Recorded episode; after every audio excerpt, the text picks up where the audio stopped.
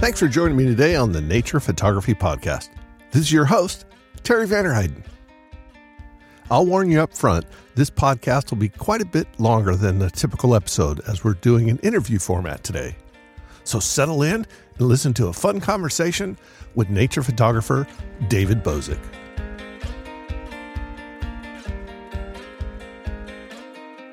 Joining me today live in my little sound studio is wildlife and nature photographer David Bozsik.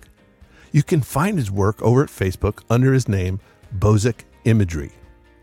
His last name is spelled B O Z S I K, and his images are also found on his website, naturescamera.com.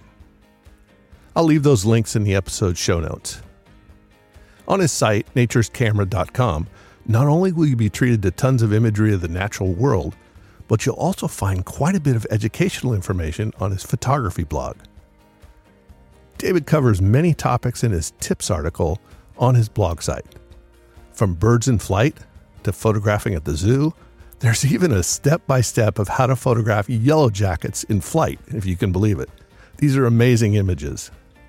David's been photographing for quite some time, and he'll tell us all about that coming up on the Nature Photography Podcast. Some of you avid listeners to this podcast may recognize David's voice from the episode 19 where I tagged along with him to photograph the Mexican free-tail bats in motion. On that episode, he explains his elaborate setup for capturing wildlife, and in this case, the Mexican free-tail bats in mid-flight, and he does this kind of photography pretty much in the dark. In an effort to be completely transparent, Dave and I worked together many, many years ago, and we've been very good friends ever since. He's the guy that I bounce photographic ideas off, and whenever I photograph an animal that I don't know what it is or how to identify it, I simply send him a sample image and he gets right back to me with the correct identification. Dave, thanks for taking the time to come be on the podcast. Thanks, Tara. Yeah, see, now we're casual. See, he calls me Ter. So let's start. I know a lot of these things, but you listeners don't. And and that is, Dave, how did you get started in photography? When I was growing up and stuff, uh, as a child and stuff, I spent a lot of time outdoors, which uh, you know a lot of people do, and so forth. For me, I did a lot of hunting and fishing. It was kind of the the the trend in back in the the late 50s, early 60s, um, there was a lot of hunting and fishing, and and it's it, it, you get a different viewpoint now. But as I got older, when I graduated from high school, I got a camera, and once I got the camera to be able to record wildlife instead of going out and hunting or fishing, um, it changed the whole way that I um, started to perceive nature. And then it just blossomed into the photography end of it. And i really don't really do any hunting or fishing anymore. It's it's all basically recording, and I can I can shoot all the wildlife I want, but they're go on their business, and and I do my business, and I I really enjoy it, and I share it with others. So nobody gets so, hurt after yeah, you're done exactly. photographing them. So, question though, you did have to use some of those hunting skills. You use that every day, don't you? Absolutely. Um, I spend a lot of time outdoors, which um, we can get into later if you want to. The time spent when I was younger enables me now to be able to sit for really long periods of time and enjoy what's going to happen because I know enough about the animals that I'm after that um, I know when I set up somewhere, eventually the event will happen. The animal will show up, and I'm pretty successful in a lot of the things that I do. And it's just a matter of developing that kind of um, attention to detail in nature, as you would if you were a, a, painter, learning the paints and how the colors mix and so forth. It's the same. It's the same spectrum. If you're doing woodworking, you learn the different kinds of woods and the tools and how they work and what what glues best to an, another thing. Well, when you're out in the wild all of the creatures and stuff they all have patterns and um, different times of the year that they're going to be available and stuff. And the more time that you spend out there, you really get to appreciate it. And it just, you know, it makes it relaxing for me as well. Yeah. So that's uh, not only just a form of, of relaxation, but it's also you're coming back with results from what you've learned about the animals, what you've learned about the patterns, and what you've learned about the seasons. Well, yeah. Oftentimes, I people will remark, "Well, how did you get the pictures?" And a lot of the the subjects that I photograph are a, a large percentage of them are very local animals and uh, flora and fauna, both. People go, well, I've never seen one of those around here. I've never, d-" and I just I, I tell them, well, when you're out walking along the river, if you sit down you'll start seeing these things. You slow down when you happen to stop by a tree, look up and down the bark, you know, that kind of thing. And um, I've had several people uh, say that, well, I hadn't been down along the river um, in years, and they went down this last weekend, and all of a sudden, you know, bingo, they're seeing more of nature. Which, Yeah. which is which I find rewarding, and one of the reasons why I share my photographs. Yeah, that's awesome. Yeah. That's awesome. So let's go back a little bit. When you were uh, getting into college, you were obviously a very avid photographer, nature photographer at the time, and you were trying to figure out a way to make a major that fit your criteria. How'd you go about that?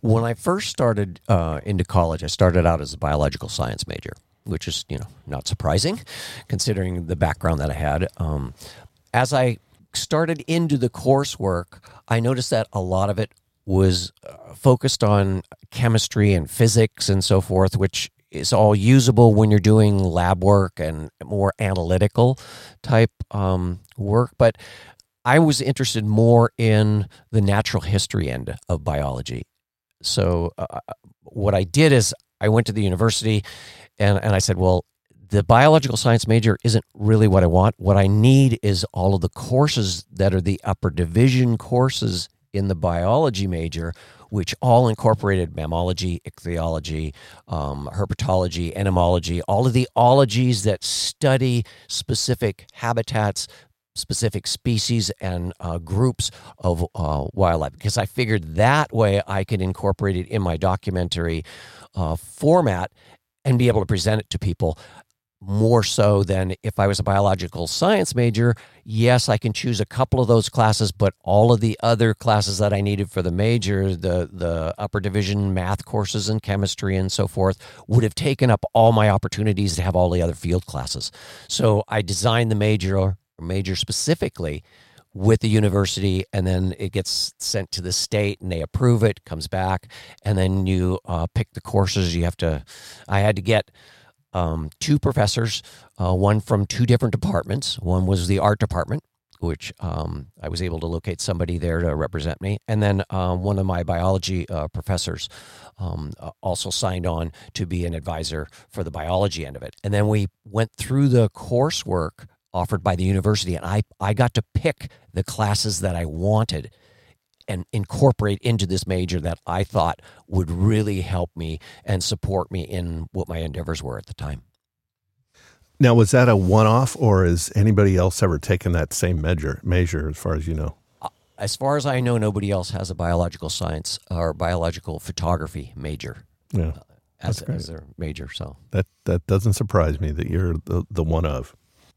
So back when we met back in the '80s, you went to Australia, and I remember you planning for it and the equipment you were going to bring, and I think you were going to be riding a bicycle, so you had to kind of lean out on your equipment. What were your photographic goals there, and had you ever been to Australia before then? Yeah. Um, the very first trip was in 1980, and um, up up until then, my main transportation was um, hitchhiking, and back in those days, hitchhiking was quite common. So I decided that I was going to do this trip down in Australia and the South Pacific Islands. I went to New Zealand and Fiji and Samoa and Tonga and so forth. But I spent nine months and the the goal was to to get out and I, at first when I first started I wanted to be yeah I I- I looked I go I want to be a photographer for National Geographic or some of these other magazines I think. Oh so what I need to do is I need to build up um, kind of a character springboard that would enable me to be you know famous as a photographer. And then um, uh, what I did is I planned this trip, and I spent nine months just hitchhiking around the entire continent of Australia, photographing wildlife all the way from Tasmania up to Darwin and Northern Territory, um, over from over in Perth all the way over to Sydney. I just covered the entire continent, and um, collected all. And back in those days, it was film. So um, it collected all of my inventory and so forth. And then when I came back, I started selling some uh, the pictures at uh, calendar companies and stuff like that, and to try to get myself, you know, noted and so forth. But it wasn't as easy back then because we didn't have an internet, so that I could post something up and the whole world get to see it you Yeah. know, instantly. It was the mail it out, wait for months to get a return, um, you know, of your pictures and, and a decision from somebody, and it was a much slower process. Yeah. And also uh, in today's world, you know, you can obviously instantly publish, and we'll talk about that a little later. But in the magazine world today, it's better to submit a set of photographs that match to an article that maybe you've written or had somebody write for you. So you're submitting a complete package to a publisher. So they have that. Now, did you do any of that where you wrote articles as well as submitted photographs? No, I didn't. As a matter of fact, I've, I've got several um, of the compositions of what I was going to be sending out, like a lot of people, and procrastinated. I still have them today from, from the 80, 80s and 90s. I just never, I spent so much time in the outdoors that I- look at all the, the kind of, it's kind of the business end of it.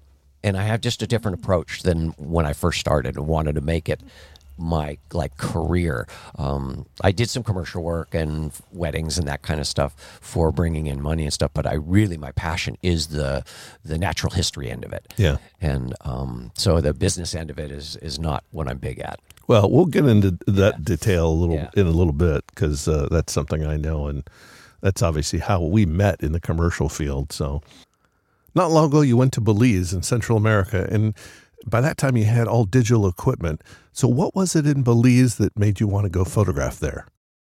It was with uh, the university in uh, in uh, California, and they were doing studies on. There was somebody that was there that was collecting for um, uh, entomology. He was into longhorn beetles, and they were collecting various species, and they identified like a hundred new species while we were there. But my um, whole thing was to to gather images of the rainforest fauna, and also the flora, but mainly the fauna. Know, so, what do you think of that in terms of compared to the things that you see here every day versus what you saw down there every day? I mean, obviously, it's a different. One, it's extremely hot and humid. when you ever, I, I always kind of I enjoy watching some of the nature films, and then I I think about it. Well, you know. I- some that takes place, let's say in Africa or even in Australia, and I think of the times when I was out in Australia and my whole back was just covered with flies and things the things that you don't see in a nature film the heat the humidity that you can't get out of you can't get away from um, is it's it's funny because it it's a whole different thing. It's almost like um, you wish you had at a movie theater. You wish you also had a scratch and sniff so you could smell when you're watching a documentary on some third world country how that environment smells because it's to- totally different. But um, I So if you're from Australia and you're ready to write your email to me, uh, just remember that's David Bozsik talking about the smell of Australia, not me. there you go. But it's it's part of it enjoying the natural world. Um, but when I went down there, uh, you know, I wanted I was continuing just to document wildlife, which is what I really like doing, and also bring it back and share it with other people. And and that's kind of the key thing. And that's what my, my pretty much my website focuses on is just sharing natural history stuff with others. Yeah. So on your website, there's there's a whole bunch of photography tips. So it's not just a place to view and buy photographs. There's also quite a bit of learning that can be done at your website too. Yeah, I have over uh, 50 different um, uh, blog articles that cover a, a wide range of subjects. Um, every once in a while, somebody will write to me and say, "Well, you know, how do you do this, or how do you find this particular uh, frog, you know, and, and and photograph it?" And for me, that is really good because it it's taken me, you know, now I'm I'm 68 this this year, and it's every day that I go out, I find some new way of exploring some kind of wildlife that I knew was available that I've photographed before, but I see it in a new way, in a new light. So there's you know tons of opportunity for everybody, and um, it that the website you know I try to put articles whenever I can up there, and whenever you know people request things. Uh, sometimes I'll just request stuff, and I'll just give them uh, some information on equipment and and how they go about capturing these this type of wildlife. So So, so, and speaking of equipment, uh, what kind of equipment do you use now? And in the future, do you have a bucket list of something that you would like to use maybe in the future? Well, I, I still use uh, the DSLRs. Um, I, I haven't. One of my Totally few friends who still uses Nikon. Yeah. Oh Yes. yes, yes. I'm still a Nikon guy. Um, the the mirrorless now that they have is is really nice, but I- I don't see any. I don't really see a lot of advantages yet for me, um, for the the type of work that I do. But um, the bucket list I've been in it long enough to where I've acquired pretty much everything that I need. Um, so, uh, one thing that I would suggest is that if somebody is trying to, let's say, improve their photography, it's not the equipment necessarily. Um, they should focus just on a lot on learning about the animals or even if it's botanical stuff you're interested in when flowers bloom and stuff the information that is much more valuable in obtaining the pictures than just the equipment itself. I've got lenses everything from uh, 20 let's see 16 all the way 14 14 to 600 so um, yeah i've got a lot of different lenses. I use probably four of them the most. You know, the rest of them are specialty kind of thing. 200 micro. I don't use it a lot, but when it's when I feel it's the tool to use, I can't get close enough to a venomous snake or something. Um, then I pull out that that extra tool. But most of my imagery, I can get everything from landscapes to you know birds in flight, um, small warblers, and things with uh, like four lenses that I have. Right. So now, when you go out, and I've been out with Dave many, many times, and uh, he brings a lot of stuff with him. You know, it's a it's a, a labor of love to some some sense. You know, his tripod is huge, uh, but it's also very stable. And he, well, let me let me ask you, why did you get such a big tripod? And tell the folks of your thoughts on tripod purchase. It's funny. Um, one of the key things is that when, as a matter of fact, when I shot with you um, in the early 80s um, in the studio, the difference in quality that you get with a tripod as opposed to handheld, and I have nothing against people getting handheld pictures, but you can usually see the difference with somebody shooting the same subject matter now there's limitations to tripods. There's limitations to to using handheld. Handheld, yeah, you can grab shots. I, I miss pictures, absolutely. The pictures that I get, the quality that I that I get, and that's what I'm after. I want something that's really of quality that I'm pleased with. Um, so the, the tripod is the way to go. And I started out with um, kind of some lighter weight ones, but the heavy ones that really make a difference. Oh, and nowadays with a carbon fiber, you can get a big, stout tripod, but it's not heavy, and nothing like it used to be. And um, When and there was aluminum. Know. And I've got a couple other people that I go out with occasionally. They never bring a tripod, and I, and I, I say that's fine, but I always bring mine. Yeah. I did, you know, because sometimes you'll get a low light situation. Gosh, I wish I could use a quarter of a second here, but hand holding it, you know, you're just not going to do it. Not going to happen. No, no. Well, we're going to take a quick break, uh, and that's going to lead into uh, some other topics we'll talk to Dave about. So we'll be right back. When Dave is talking about hand holding your camera and lens versus putting the whole rig on a tripod, he's suffering the hassle of carrying a tripod, but gaining the confidence that the images will be razor sharp. For me, I also go to great lengths to get the sharpest images I can, and you can too. Check out my ebook, Razor Sharp Nature Photography. Only sold on my website, imagelight.com. That's spelled I M A G E L I G H T.com.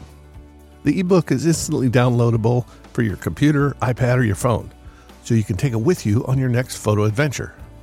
It covers selecting a good tripod, step by step on focus stacking, and a complete understanding of shutter speed and aperture, plus much more. To check it out, go over to imagelight.com, go to the digital products page, and download your copy of Razor Sharp Nature Photography. Do it today.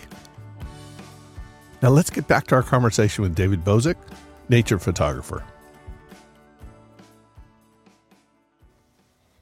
All right, we're back with the Nature Photography Podcast. We're talking with Dave Bozsik.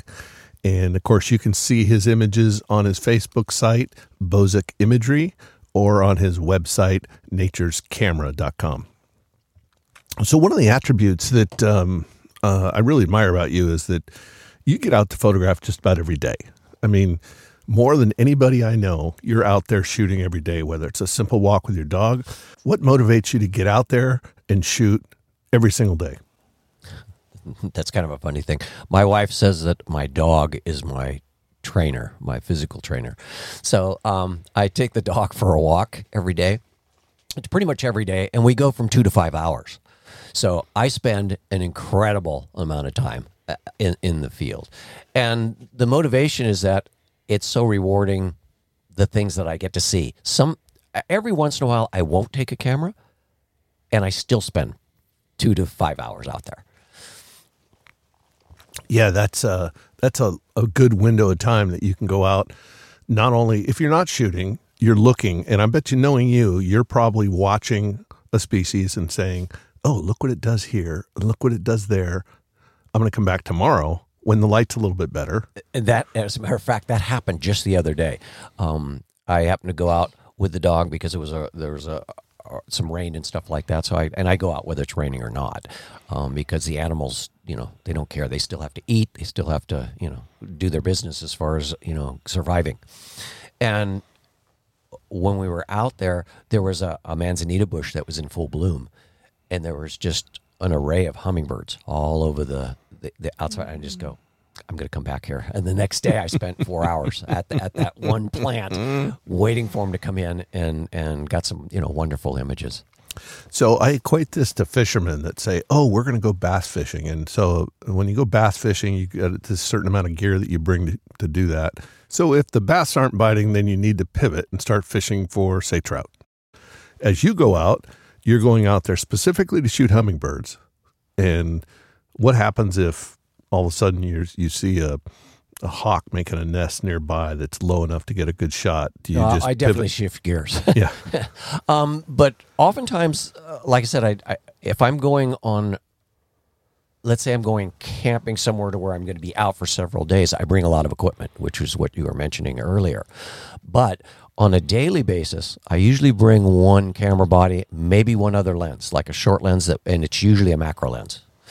So um, I can kind of shift gears from the macro to the thing. But to do scenery, I'm kind of left out. I have to come back the next day. Um, so that's kind of the way that that works. I, I I'll shift, but only with what the equipment allows me to do. Right. Um, the other day, uh, the other thing that we were mentioning about for opportunities when when I'm walking along and I happen to see something, I may not necessarily. Let's say I'll give you an example. Um, there was uh, some sparrows and some bluebirds and a, a, couple other species of birds, warblers, that were feeding on the ground in an area where the sunlight was hitting. This area had been trimmed and stuff by the Park Service, and there was lots of wood chips all over the ground. So what had happened is that with the weather the previous uh, couple of days, it had been wet and damp, and the sun on that wet, damp soil was bring, bringing the invertebrates that are in the, in the ground, bringing them more to the surface, and then um, the birds were feeding on them. So what I did is I went home and came back the next day to that very same spot. The birds were there. And then what I did is I sat down and they all flew away. Most people go, oh, okay, well, the birds are gone. I'm going to go chase something else. I don't chase wildlife. I sat there and the dog sat beside me for three hours. The birds slowly worked their way back. I wasn't moving or anything, and I was only maybe 30 feet away. And I just waited and waited, and they all came back because they knew where the food was. That was a, a source of something for them that they needed, and they routinely were coming there each day, I guess. And um, provided me the images, and I got some just wonderful shots of the, the especially the yellow warbler and stuff. So that tip alone, just to be patient and to wait, as opposed to chasing wildlife. And you and I have both seen this. Yeah. If you go, uh, particularly go to a national, let's say you go to Yellowstone. Yellowstone's the the chasing wildlife mecca. Capital Yeah. of the world, yeah. You know, because somebody says, "Oh, I heard there was a moose over on this area," and everybody drives over to see if they can get the moose, and the moose is walking along trying to live its life, and everybody's trying to jockey to position to get this shot. I've found that it's much easier to say, "Well, it looks like the moose is going north." I think what I'll do is go find a good position where there's good light and stay there and see what happens. Now, I don't hit every time. Not all the time does that moose come to my direction, but sometimes it does. And those are great shots, and you're not elbow to elbow with somebody else, and you're not just chasing and getting the hindquarters of an animal. You're getting what you're looking for. This is where that plays into um, the whole idea and concept of watching the wildlife because you can watch, and if a you can tell when birds or any mammal is is gone for the day. Um, if if you come in and just kind of disturb them to where they move out of the way, if you sit down, the other people, if you're in a park, for example, the other people that are moving around the park, once you become an inanimate object, you're just sitting there, the wildlife kind of goes, okay, that's just like the deer, the horses that are out in the field, the cattle that are there and stuff. I can go out, I could feed in around their legs and stuff. But if they started moving, running around and stuff like that, then they realize, and animals realize when you're stalking them they can see that that's how they survive you know they they recognize that look if you're just sitting there patiently because you saw they were working that spot they will come back to that spot again Yeah. so yeah, Yeah, we, uh, Dave and I were in uh, in Yosemite Valley one one afternoon, and we saw a coyote on the, gosh, I guess it was the eastern side of the valley, and that was in the morning, and we spent the better part of the day photographing this guy making his way across, and so we just leapt frog ahead and waited. He'd come by, then we'd go a little farther, come by, and at the end of the day, we were very lucky because the you know five o'clock or whenever the light was great, he was coming right toward us, and we both got some great shots. So that's something of just planning a little bit ahead, knowing what this animal's going to do, and or having a good idea what he's going to do, and positioning yourself. yeah and the hours that i spend al- along the river and, and, and over in the at the lake that's nearby um, you get to know it just like you do everything in your house you know where you put your pencil down. Huh, unless you're like me getting older you forget where i put my wallet or whatever. But um, you know you know where the, the refrigerator you know you know where that is. That's where you get your food. Well it's the same thing with the animals. They know when something's b- blooming or something has fruit on it and it's starting to ripen that's the place to go. And you know and it works out that way. That's awesome. yeah.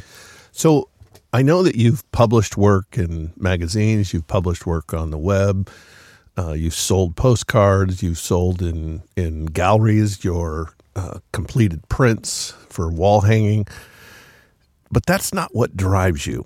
So there are different types of photographers out there, and you're to the point where something else drives you to go out and create images and simply share them on your Facebook page. What is what is that thought process for just sharing your images versus trying to figure out how you're going to make a buck off it? The last few years I've I've got quite a bit of inventory that I was I was trying to I was thinking about how do I get more people to see my work instead of just at a gallery or you know just selling the the greeting cards. And I thought, okay, well maybe this Facebook thing would be a- an avenue, so you know something that I could you know tap into. And there's this one site. Can I give a a, a plug? I love Fair Oaks, and it's it's the area where I live in. That's the group on Facebook called I Love Fair Oaks. they've got people that are on the site that are just local people that enjoy seeing things along the parkway. And as I started posting images, I was getting more and more um, comments from people and um, special messages on the side and stuff saying, well, you know, I've lived here in Fair Oaks my whole life. I'm now in my late 70s. I'm now bedridden. I can't get out. And it just, it makes, it brings back their childhood back to them to be able to see the wildflowers blooming down along the river that they can't, they don't have access anymore Wow. you know and then and then there's other people that'll write and they say wow i, I hadn't realized these creatures are here and um, so if if i can i know evoke some kind of emotion in in people to where they want to go out and just appreciate and view the wildlife and, and stuff around um, a lot has changed since you and i first started where there you know fields of um, birds and, and so forth that are around. Uh, just examples like uh, the burrowing owls used to be in the town that I lived in. Burrowing owls were everywhere. They're no longer in existence. Um, and I'll, as they as humans develop more areas, there's going to be less populations of wildlife, and you know I want people to be able to appreciate as much as they can while it's still available here Right. for everybody. So And, you know, there's a simplicity to posting your images where somebody who's maybe getting into photography and thinking that that's something they want to do, or maybe they've dabbled in it and they think, wow, now there's there's some subjects that are really local that I can go capture, and you get a lot of joy out of that.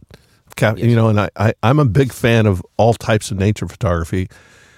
When photographing wildlife, like you do mostly, that wildlife is something that's such a challenge. And a lot of times people don't realize what a challenge it is to get that bird feeding on the river. You know, it's it's Yes, yeah. There's always the the birds that are out in the open, or some deer that are happen to be in a park. But the other thing about sitting in a location for a long time, um, the other day I was out and I was walking around and I just noticed I said, yeah, the dog was sitting here, so I sat down. And then I, I, I turned it. I, I was looking at the bark of the tree, and uh, just all the pretty colors of lichen it reminded me when I was in the Great Barrier Reef photographing and I was doing the snorkeling and diving and, and all of the pretty coral. And I thought, you know, people see the, the undersea films and they go, wow, all that really beautiful. Wish I could see the, the coral and how wonderful colors and stuff. If they stop, there's just as much color and textures and beauty in what's above the water as well. right in front Yeah, of you yeah. in, in Northern California. Yeah, phenomenal stuff. That's great. When you're out photographing and you also take trips that are specific for photography. They're not just down every day to your local, which is the bulk of your photography is, is local to you. But occasionally you'll take a trip to another state. And what are those trips like? Are those pre planned a lot or is it basically let's throw some gear in the car or what? Mo- most of them are they're targeted for subjects.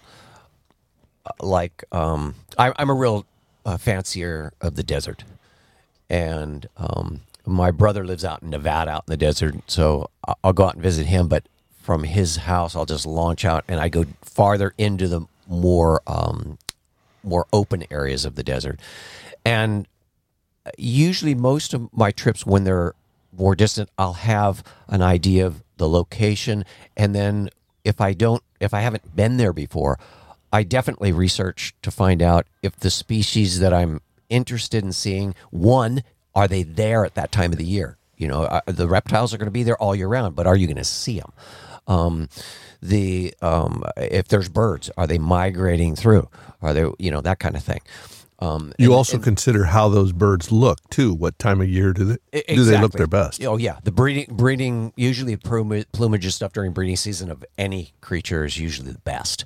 Um, so and then unless you're looking for mammals in the winter, which is the the winter coats are the are the best for them. Mm-hmm. So which the hunting hunting kind of um, made that pretty uh, obvious in you know for me you know it's something that I, that I grew up with when with the hunting and stuff like that that's when the best the prime coats all that kind of stuff Mm-hmm. In the desert, what would be something if somebody was going to take a trip to the desert to photograph? What would be something that they would want to target? That they would say, okay, this is something worth making a trip for the desert for for. most of the deserts, at least out here in the, the western United States, uh, the best time is spring because uh, uh, most of the the plants, if you're going to get a, a bigger, broader spectrum of wildlife. Uh, because I'm really into broad spectrum. I do invertebrates. I do, um, you know, the reptiles, also the, the flora of the the areas. So, uh, what you'd want to do is is hit it in the springtime, and then and then uh, there's just a wide variety of you'd look at the species of what I do. First of all, what I probably would do if it's an area that I haven't been to is I'd look at the plants. What are the plants there? And then with the knowledge that I already have, uh, a lot of it, I can tell what's going to be there as far as birds and reptiles. Um, if it's an open sandy area, if it's a sagebrush area, if it's rocks and boulders and stuff, it's going to dictate the kinds of things that I'm going to see.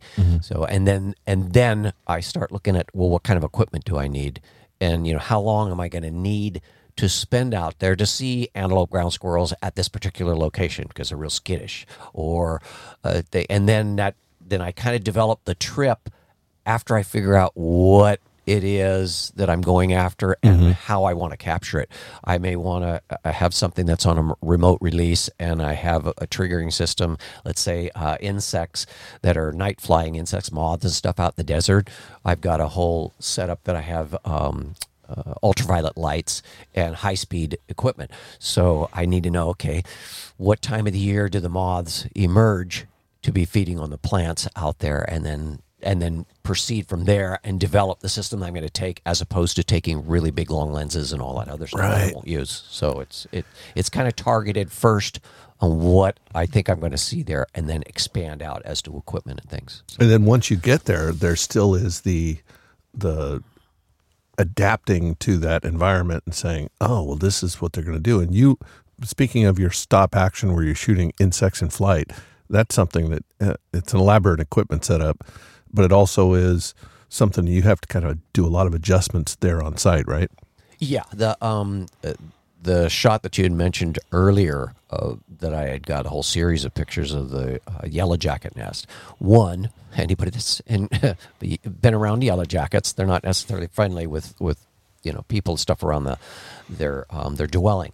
So it took me a couple of days to set it up because I, I would come in and I would move just a little bit. I'd set a thing down, you know, maybe a piece of equipment, a platform to hold, uh, a- you know, a staging um, equipment to hold the laser uh, triggering device, and then come in another day and stuff. Because if you introduce a bunch of the stuff, you're liable to get stung. So, uh, yeah. So there's there's a little bit of strategy to all all of the the different things. So, and it's one of the things that you need to do whenever you go in the outdoors is prepared to spend a lot of time if you really want to get good pictures of something is spend time with that one subject and don't get into the chasing oh i got to find another thing got to find another thing got to find because you wind up not getting very good pictures overall. You get a lot sometimes and um, but coming back with just a few really nice pictures because you spent the time with that subject makes the, all the difference in the world. Yeah, I, I can't I can't agree enough on that.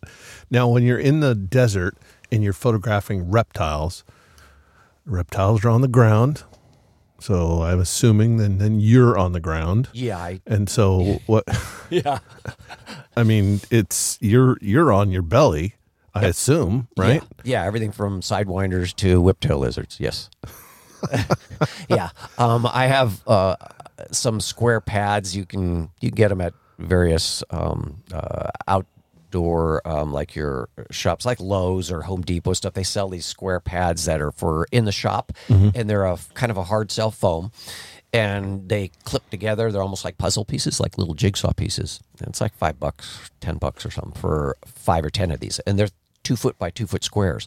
And what I do is I have the uh, the back part of my car is lined with them, so that they're always there. So when the dog's in there, it's got you know these pads that are waterproof and everything. And he goes out, jumps in the river or whatever, and the mud and stuff comes in. But I can also grab those, a couple of those, and I can lay down where the cactus spines are and all that stuff because I put the pads down and they're um, and I'm ready to shoot and stuff. So yeah, I'm on my stomach a lot when in the desert areas because there is very few trees out in the desert, Jer. That's what I that's what I hear. yeah. Talk is like that. You, know, you talk a little bit about equipment.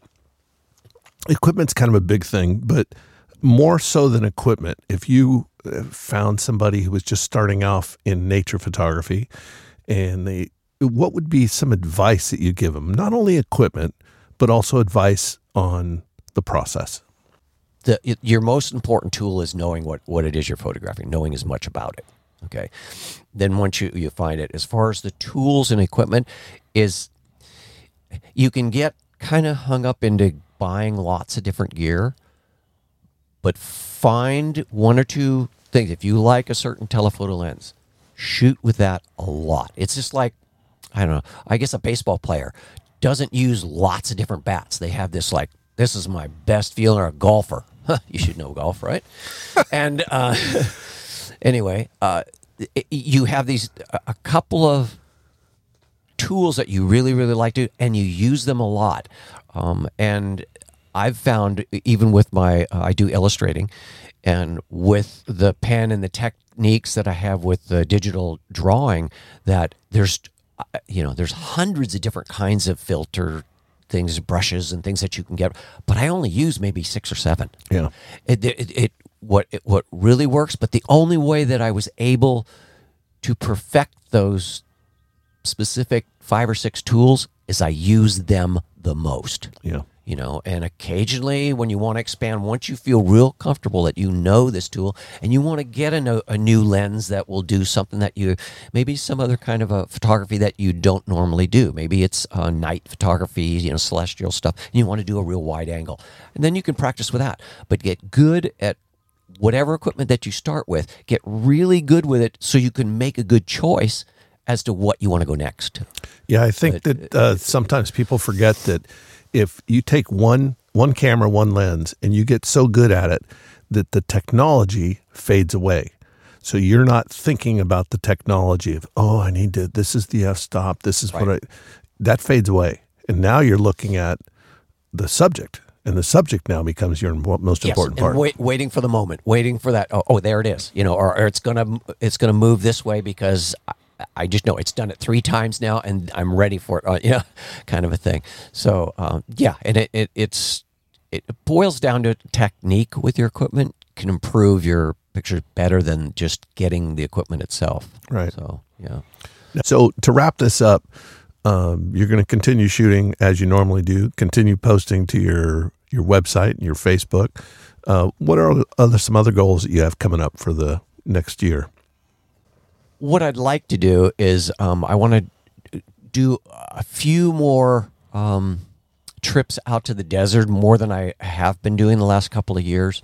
Um, because there's a, a, few different species of um, there's Gila monsters and things that I want to work with down in um, Arizona and New Mexico. So uh, you know I'd like to head down that way and spend some time down there doing that. Um, as far as um, it's in the future and expanding, what I'm doing right now is just trying to enjoy as much of what I see and be able to share it with people. And uh, my goals are just that lots of people get to see the stuff that they can't normally see. Awesome. You, and, um, you know, I've been doing a lot of stacking, photo stacking recently. And that's where the lichen and stuff that I was mentioning the, uh, that I shot the other day um, was really good. The, the flowers are just starting to, to bloom and stuff. The the willows were um, sending out their, their little blooms, their um, the little pussy willow things with the yellow blossom, and just the detail. It just it's remarkable that that's what you can see with stacking. So, so I've spent some time with that. When you've been stacking, you have some techniques out in the field. So um, a lot of the stacking that I've done, it's been almost under studio conditions where things are everything is locked down. You're out in the field doing this stacking. What's the process you go with that? I use one piece of equipment a, fair amount.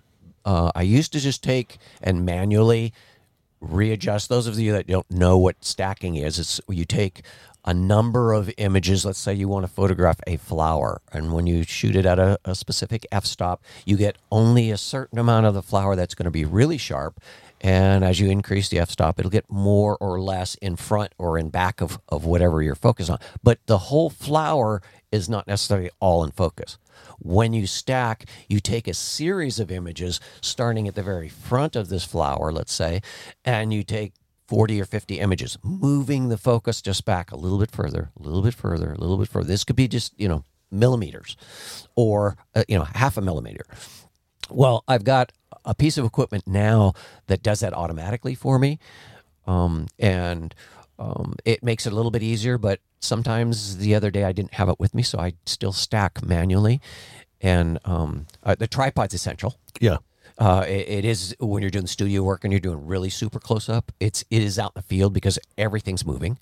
Um, I've got a, a, little clamp that I that I use when the camera's on the tripod. Sometimes it'll be, let's say it's a, a, flower, or the other the other day it was the willow blossoms, and they were up off the ground. It's like five six feet off the ground. They're at the very tips. The, and those the slightest breeze. I was going to say yeah. they stand to, totally still, right? The slight, yeah, yeah, the slightest little breeze, and what you'd think, oh yeah, it's a really calm day. There's like absolutely no wind, and you look at it in your viewfinder, and you're mm-hmm. looking, you're seeing this thing's moving probably a third of the way across the, the viewfinder.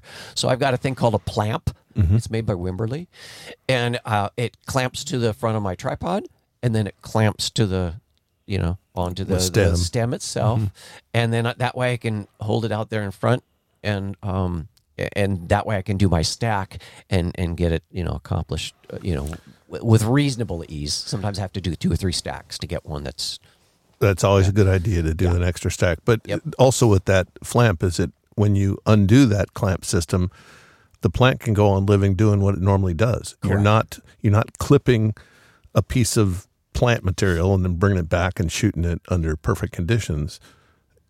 You know, you're doing it live, so everything yep. stays live, which is kind of a nice concept. Yeah, exactly. Um, I just got recently. There's they sell a little extension for it, so it reaches out even even farther. But yes, it uh, having it held steady in the field is is difficult for any of the the smaller. The closer you get, it's like using a telephoto lens. The longer the lens is, it's really hard to hold steady on a subject. If you've if you've ever looked through a telescope and touched it, and you're looking at like the moon or something, it really moves a lot because it's really magnified. Same effect is happening when you're doing close up. You're magnifying and you're getting really close up. So when you move a little, little tiny bit, it's a lot in the frame. So every little bit helps. So keeping that in mind, when you're using a telephoto lens and you you're photographing moving wildlife, like a bird launching from a tree or something like that, you know, the thought process is you've got a, a 400 millimeter lens and you've got uh, an animal that's moving. So you say, oh, well, I'll shoot it a thousandth of a second. That's going to be more than double my my focal length. Will that be enough to stop the uh, a bird in that kind of scenario? Usually not. Uh, yeah, um, uh, most birds in flight, and, and it depends on the on the the bird in the situation. Um, hummingbirds I've shot as slow as like a three hundredth of a second with a six hundred lens. Hmm. Be, and what's remarkable is they come out extremely sharp. The wings wings blur into like almost clear, mm-hmm. um, but it's amazing the structures on the bird how it's able to stabilize itself to where it doesn't move at all. It's like a little gimbal flying take, there. Yeah, that you could that you could. Yeah, it's really bizarre, but um, a larger bird, let's say it's a heron uh, something that size, maybe it's a turkey vulture or something like that. You a thousandth of a second, maybe you'll still get a little bit of blur and stuff. But I, you know, a two thousand and above is for most, and the the really small birds, sparrows and stuff, you know, three thousand. Yeah, a second. Yeah, yeah absolutely. You got to. Yeah. That's one of the things I think people forget is that the you know you have this beautiful long lens, and no matter what the f stop is, you need to have a shutter speed that's going to stop the wing movements if you're looking for that shot. I mean, you know, obviously there's the motion shot where you're going to catch a little bit of trailing motion of the bird, but you also have to kind of you really have to consider if I really want to stop this bird cold, how do I do it? And I find myself many times shooting at a four thousandth of a second to make sure that that's when you calculate in the length of the lens because the length of the lens is going to actually be a big consideration as to whether you were going to be able to get that yeah. image sharp. Yeah, and even if you have to increase the ISO, a lot of the programs that they have now for the denoise that, mm-hmm. that you get with the higher ISO helps out a lot. Um, but uh, uh, on the flip side, if a bird is um, let's say feeding and, and moving along on the ground and stuff like that, I'll use as slow as I can get away with as shutter speed because I really don't like using high ISO. Um, so, um, yes, you need a fast shutter speed if you want to stop action with birds. Yeah. But otherwise, if, if it's just something that's sitting there like preening itself and and thing, oftentimes you can get get away with a five hundredth of a 2nd Mm-hmm. and but that way you can really lower that ISO and then uh, you know you have some really good saturation and and and Oh, yeah. less noise and stuff in the in the details Sure. contains in the You can bring the sharpness out a lot easier with something yes like that. absolutely So, as we wrap this up, I want to just, uh, first of all, thank you for coming down to uh, talk with me. And Dave and I talk all the time, so now I've just made him talk on on tape. So now I can uh, I can savor it for years to come. It's uh, fantastic having you here, and I appreciate you with all the knowledge you've given me over the years for uh, not only in photography but mostly about the specific animal that I want to photograph. I I get such great insight from you because you you know so much about this stuff. And I just, you know, anybody out there listening that wants to improve their photography, their nature photography, go have a look at his work and then also consider some of the things we talked about today of just learning about the species you're going to go photograph. The more you know, the more you're going to be in the right position at the right time at the end. So thanks again. Yeah thank you Terry Thanks for listening to this episode of the Nature Photography Podcast. If you'd like more nature photography content or just can't get enough of hearing my voice, head on over to YouTube and check out my videos over there. You can find me on YouTube by searching for photography at TV510. Until next time, this is Terry Vanderheiden with the Nature Photography Podcast.